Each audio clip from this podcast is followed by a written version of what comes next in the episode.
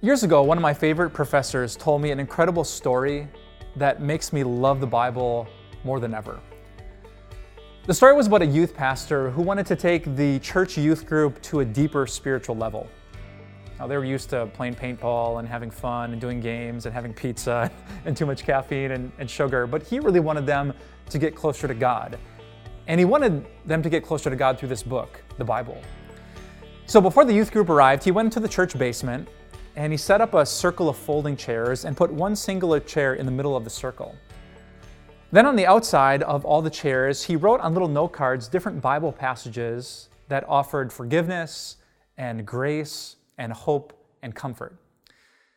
When all the students arrived, he asked them to find a chair on the outside of the circle, and then he was hoping that one student would be brave enough to sit in the center chair. And the plan was to blindfold the student sitting in the center chair and have them just openly confess the things they were struggling with. Now, what kind of sins were they battling?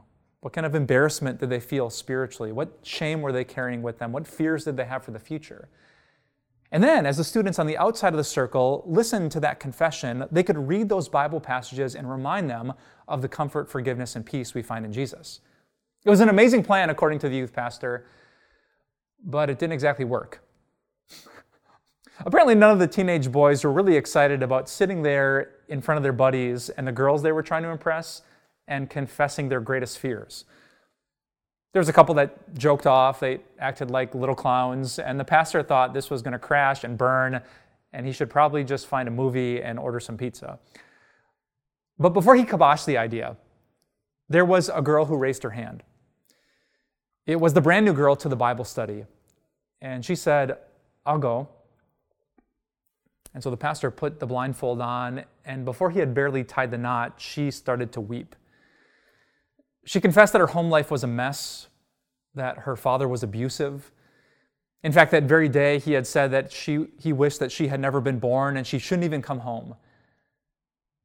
And as the students on the outside of the circle sat there in shock, the youth pastor nodded.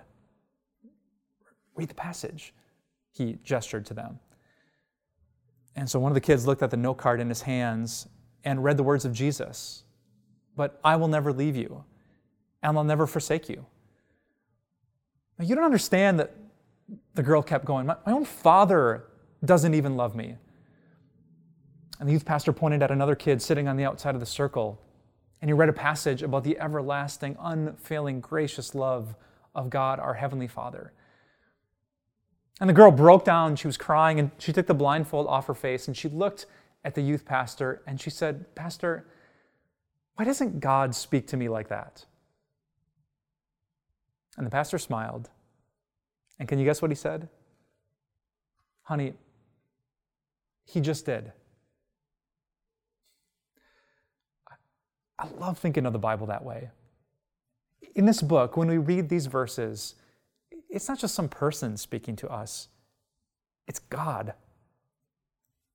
This passage from 2 Timothy 3:16 says all scripture, all the pages, all the chapters, all the verses, all scripture is God breathed and is useful. It's like breathed out from God. It comes from inside God Himself, from His very heart, and it is so useful for us as we go through life. Now, if you're more logical, I know that sounds like a circular argument. Well, the Bible is God's word because the Bible says it's God's word. That's a fair objection, and tomorrow I'm going to try to answer it. But just for today, let's imagine if that was true, that God was speaking to us in this book. I think two incredible things would happen in our spiritual lives. First, we would be confronted, and second, we would be comforted. When we open this book and we read its teachings, we would be confronted. Because if this isn't like Peter or James or John or Moses or David, but God Himself speaking to us, then when He tells us to stop it, to change, to turn around, to be different, we can't just shrug and say, well, that was Peter's opinion. If this is God speaking, it's not smart to talk back to the Word of God because we talk back to God Himself. It confronts the things we love too much, the, the habits that we don't want to change. It would be foolish for us to rebel against the words of this book because they come from God. And yet, at the same time, this book would offer us such incredible comfort. If the Bible says that God so loved the world, and that just wasn't John's opinion, that came from God, it means you're loved.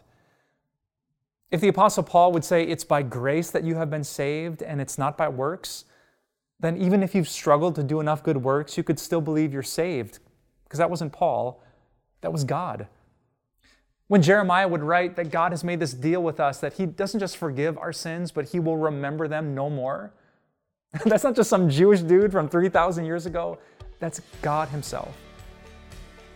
And so, like that young woman, you can pour out your heart, your struggles, your embarrassment, your shame, your sin, and you never have to wonder, why doesn't God ever speak to me? Pastor Jesus, the Apostle Paul, the prophet Moses would say, Son, daughter, God, He just did.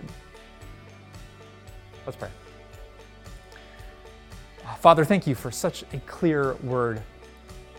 Because of this book, we don't have to guess what's in your heart. Instead, we can know how seriously you take our sin and yet how much you desired our salvation. Thank you for words of comfort, for words of clarity, words that give us direction, and more than anything, words that give us peace. Without this book, we'd always have to wonder if people like us could see your face. But you give us this book that centers on Jesus so that we know through his forgiveness we always can.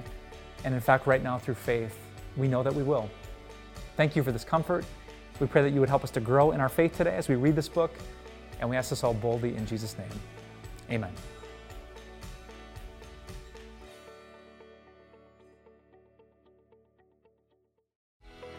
Hey everyone, Pastor Mike here from Time of Grace. Thank you so much for investing your limited time to grow in your faith with us. But could I ask you for one more favor?